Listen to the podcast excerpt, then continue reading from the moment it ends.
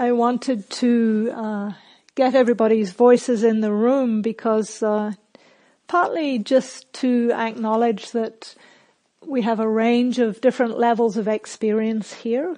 Quite a few with a lot of experience, a few with not so much experience. But just to acknowledge that whether you're quite new to insight meditation or whether you've done numerous retreats over many years, even so, arriving for the start of a retreat can be quite a, a little bit unsettling. It can be quite an abrupt transition to extricate ourselves from our busy lives and race up the mountains and leave behind our familiar friends and family and find ourselves in this group of people you probably don't know so well and to be moving into this more contemplative mode of really turning our attention inwards. So to help with that transition, I'd like to take some time to really establish what I think of as a strong container for our practice. A strong container so that we can really get the most out of our time here together. And when I use the word container, I sometimes think of a, a, woven basket. You know, many cultures have these beautiful woven baskets that they use to keep their treasures in. And so sometimes I think of that as a metaphor for what we're doing here, that every one of us is really a strand of that basket. And together we're stronger than we are by ourselves. And we're creating this space, this place of holding for each of us to go inwards and to do this work of actually connecting, you could say, with our heart treasure.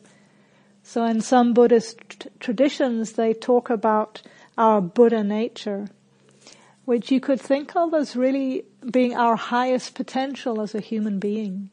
What is our full potential, our full capacity?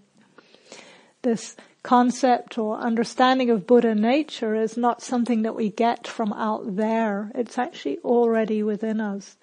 But for most of us, it needs a little polishing. It needs a little bit of attention to help it really start to come forth and to develop.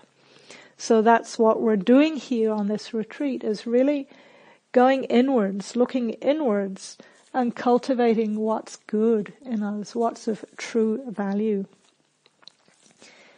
So to put this in more traditional Buddhist terms, we could think of this as an aspect of what's known as taking refuge. And in the Buddhist tradition, before we start any period of intense, intensive meditation, it's traditional to, to, to take refuge in what are known as the three jewels. These three jewels are the Buddha himself, the Dharma or the truth, the truth of his teachings also, and the Sangha or the community of people who are exploring these teachings together. So these traditionally are the three jewels. And again, we have that idea of treasure. And this, um, taking refuge is an invitation, not an expectation. So I'll just give you an overview so you might find perhaps your own way of relating to what these three jewels are said to represent. Because I know for myself, when I first heard this term taking refuge, I thought, well, what's that about? I'm not a refugee. I had this idea that it was somehow um, going to make me dependent or, or something. But what I didn't understand was back then was that although I had this idea that I was independent, if I looked more closely at my life, I actually already was taking refuge in plenty of things. So we can see when we look more closely that many of us do have tendencies or habits of taking refuge in all kinds of things that perhaps are not so supportive. Things like taking refuge in busyness and overwork is becoming more and more common. You know, if we're just constantly on the go, we never actually have to stop and think. We never actually pay attention to our hearts and get to learn who we are, how we are, and how to behave to respond more skillfully in the world. We can take refuge in substances like alcohol and drugs. We can take refuge in all other kinds of addictions, addictions to technology, to computers, to sex or to food or to shopping. You know, there's many different ways that we can distract ourselves. And of course it's not that these things in and of themselves are wrong or bad. I'm, what I'm pointing to here is the relationship to them whether there's some kind of compulsive, addictive quality in relation to them, that is what's not so healthy or supportive. So these things can be temporary refuges, but they're often also quite toxic in the longer term to our hearts and minds. So in the Buddha's teachings, we're offered a different kind of refuge, one that does help us to see more clearly and to see through delusion. To see through delusion and to wake up. This is the original, original meaning of the word Buddha. So Buddha is actually a kind of title that means the awakened one. And it's said that when the Buddha was asked who he was, he would simply say, I'm awake. I'm awake. I've woken up from delusion.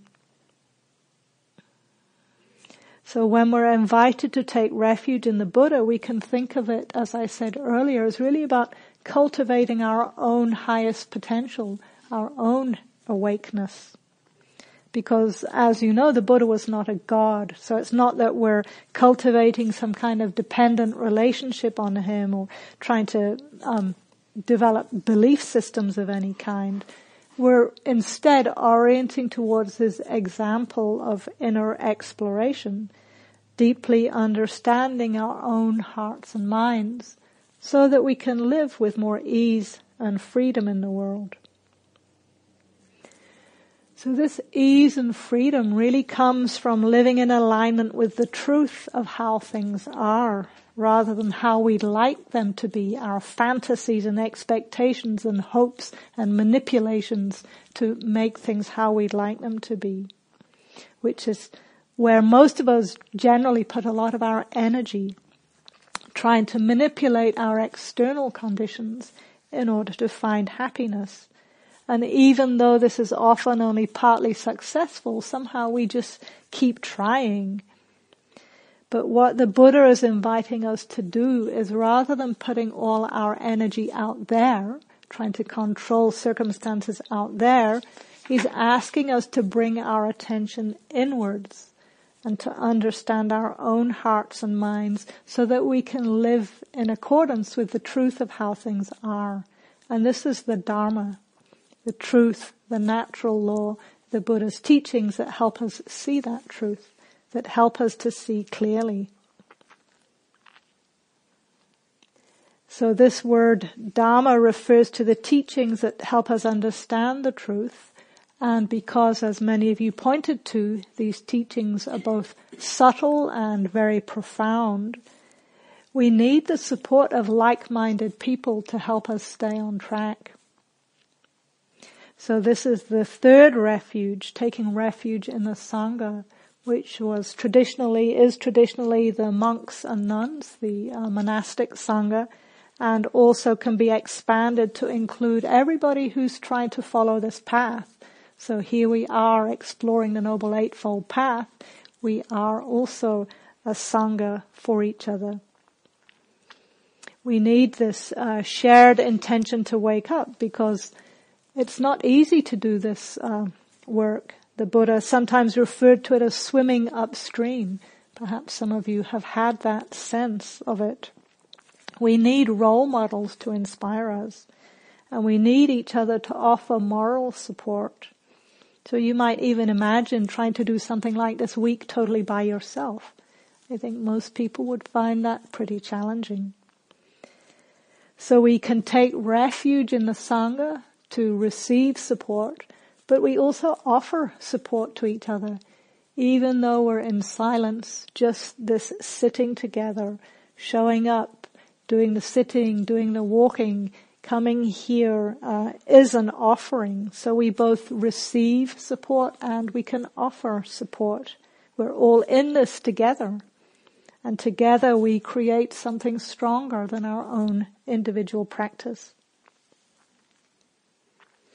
So with this orientation to taking refuge, to cultivating our own capacity to develop wisdom and compassion, we've actually already started to develop the first factor of the Noble Eightfold Path, which is right or appropriate view.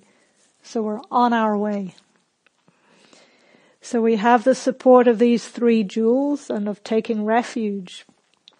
We have another very powerful support, which is uh, the commitment to what's known as noble silence, which means not speaking to each other unnecessarily, not using body language to communicate, to some extent minimizing eye contact, and not using mobile phones or electronic devices.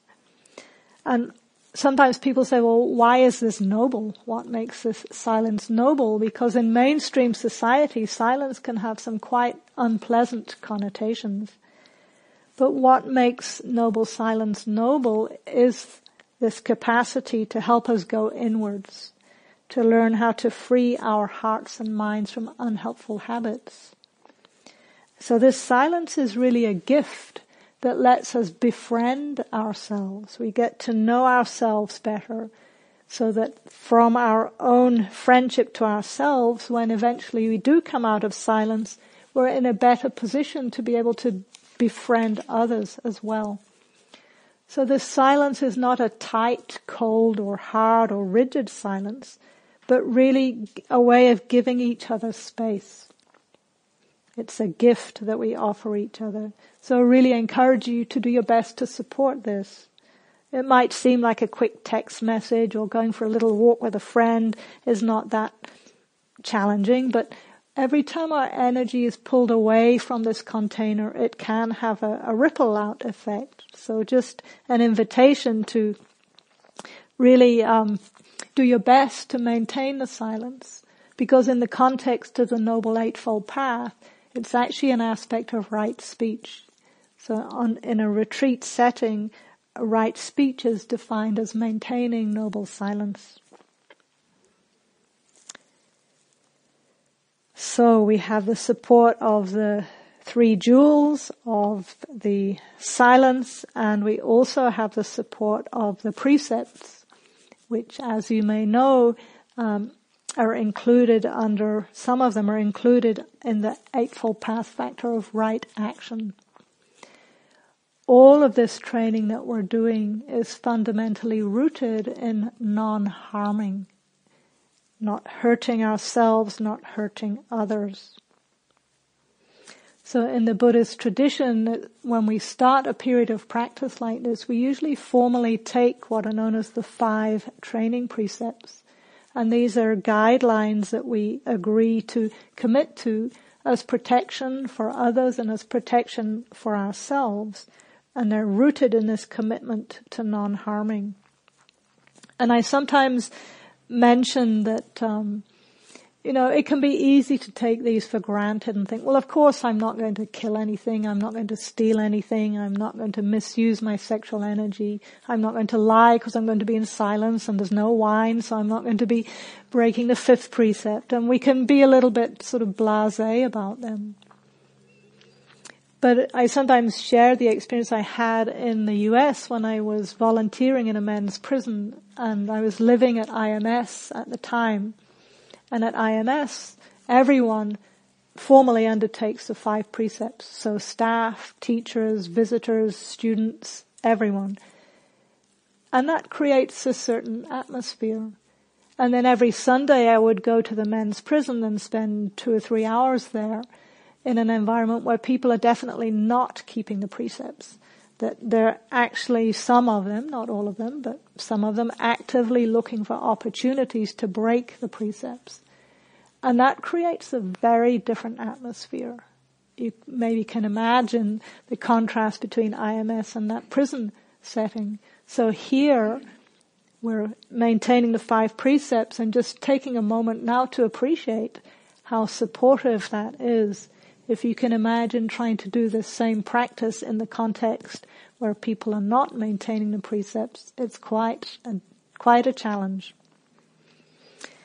So the first training precept is to undertake the training to refrain from harming any living beings, not to kill things. So just as we ourselves recognize the value of our own lives and want to support it, we recognize that all other beings also want to live, want to survive. So we make this commitment to not harm them. Not only other humans, but mammals, insects, birds, fish, every living being, any being that if we were to strike at it would move away from us. So any sentient being, in other words. And this can be a mindfulness training when we might see those um, life forms that we perhaps don't generally value so much, like mosquitoes or slugs or snails. Can we include them in this precept? The second one, I undertake the training to refrain from taking what has not been offered, which on its most basic level is not stealing anything, but it's deliberately more subtly worded than that. So it's inviting us to bring mindfulness to see, has this pen or this piece of cake or this shawl really being freely offered or am I just helping myself because it's convenient? So it, again, it's inviting a more refined level of mindfulness. And then the third one, to abstain from sexual activity that causes harm. In the context of a retreat, this means complete celibacy. So really taking care with our sexual energy to not engage in any sexual activity that involves harming oneself or others, either physically or emotionally. And in the context of a retreat in the silence, you know, it's just minimizing any sort of flirtatious behavior, even in the silence. Just to notice if our sexual energy is activated and to make that commitment to not express it outwardly to others. And then the fourth one, I undertake the training to abstain from false speech on the most obvious level is not to tell lies, not to speak untruths. And in the context of a retreat, it's expressed as noble silence. And sometimes we might think, well, you know, in silence, this is going to be easy. I'm not going to lie. But sometimes in the silence, what becomes more predominant is actually our mental chatter. The things that we tell ourselves the thoughts uh, that go through our minds, and in the refinement of the practice, we might start to notice is some of what I think actually categorized as right speech or not? Can be very interesting sometimes to hear the tone of voice even that we sometimes internally talk to ourselves. So again, this um, precept can become quite refined. And then the last one I undertake the training to abstain from using substances that cloud the heart and mind. So this involves all recreational uh, drugs and alcohol. Because obviously in this context, that would be counterproductive to developing the clarity of mind and heart that we're really um, training in here this uh, precept, it doesn't include prescription medications. So if you're taking prescriptions, that's not an intoxicant. So by all means, continue to keep uh, taking those. So I'd like to offer us the opportunity to take these precepts together in English in call and response. So I'll say each one first and then we can say it again together. So the first one, I undertake the training to refrain from harming any living beings. I undertake the training to refrain from harming any living beings. The second one, I undertake the training to refrain from taking what has not been offered. I undertake the training to refrain from taking what has not been offered. The third one, I undertake the training to abstain from sexual activity that causes harm. I undertake the training to abstain from sexual activity that causes harm. The fourth one, I undertake the training to refrain from false speech. I undertake the training to refrain from false speech. I undertake the training to abstain from using substances that cloud the heart mind and lead to carelessness. I undertake the training to abstain from using substances that cloud the heart mind and lead to carelessness. Thank you. So now we have these outer supports for our practice, the three jewels, the noble silence, the training precepts. I'd like to take just a couple more minutes to explore some of the inner supports for the practice. These are some attitudes of mind or some mental qualities that can really help to establish a good foundation for our meditation practice. And the first of these is the quality of goodwill or kindness or metta to use the Pali word. Pali is the language that the teachings were originally transmitted in. So metta is basically an open and receptive quality of heart and mind, an attitude of what we could think of as kind curiosity towards ourselves and others and towards every aspect of our experience.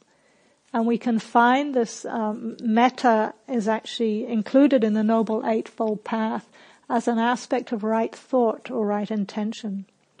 And later on in the retreat, we'll be cultivating it more directly as a formal meditation practice. But for now, I'm inviting you just to remember it as an attitude, an inner attitude, an invitation to help meet your experience with kindness rather than resistance. So for example, right now in this moment, you might notice perhaps varying degrees of perhaps discomfort or um, physical discomfort or maybe some mildly, hopefully mildly unpleasant mind states or moods, tiredness, dullness, aches, pains, agitation and so on. So is it possible to just meet that with, okay, this is how it is right now. It's okay. Can I meet that with kindness? Just a sort of an inner, oh, hello. Hello anxiety. Hello tiredness. Hello backache. Hello sleepiness. It's okay. It's just that very gentle inclination towards metta rather than resistance or struggle. So the second inner training that I'd like to explore now is the quality of aspiration or intention. And this too is an aspect of the Noble Eightfold Path in the form of right thought or right intention. Really having clarity about what we're putting our time and energy towards so that we can make the most of being here. And I often like to start a retreat by giving us some time to actually reflect on that and to write down just a few lines about what you discover because it can be helpful to verbalize it silently on paper. And then if you would like to put that paper in the glass bowl here so that we have a visual reminder of our intentions for this retreat. So I'm going to give us some time in a few minutes just to settle in and really listen to your uh, deeper heart aspirations and see if you can just verbalize them in a couple of sentences. And at the same time, while you're coming to the front, if you would like to relinquish your phone or your technology, you're welcome to do that. So the second container is for that. There are some sticky pads there and a pen. You just might want to put your name on your phone. So if you did have to get it back, it will be easy to find. So again, that's, both of these are an invitation. So taking a moment now just to perhaps close the eyes and to reflect. If you can remember back that far, what motivated you to sign up for this particular retreat?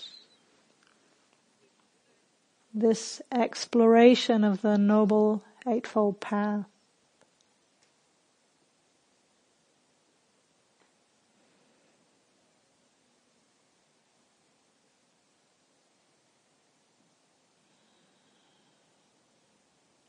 Perhaps taking a moment just to tune in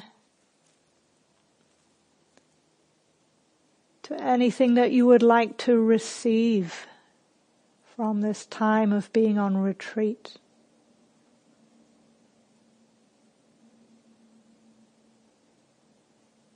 Perhaps some qualities that you would like to strengthen or deepen.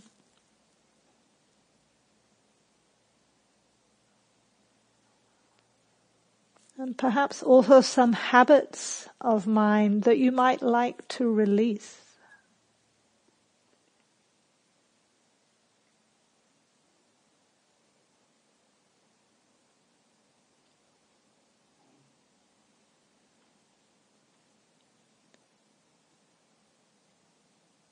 Thinking in terms of what you would like to receive from the retreat, what you might like to release, and also what you might like to offer to being here.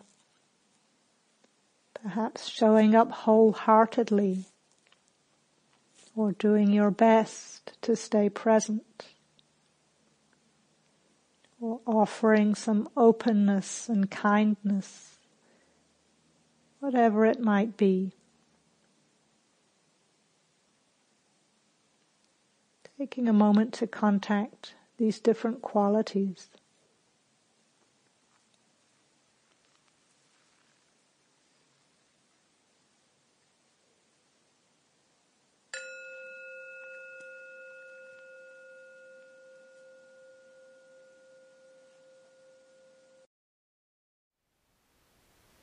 Thank you for listening. To learn how you can support the teachers and Dharma Seed, please visit dharmaseed.org slash donate.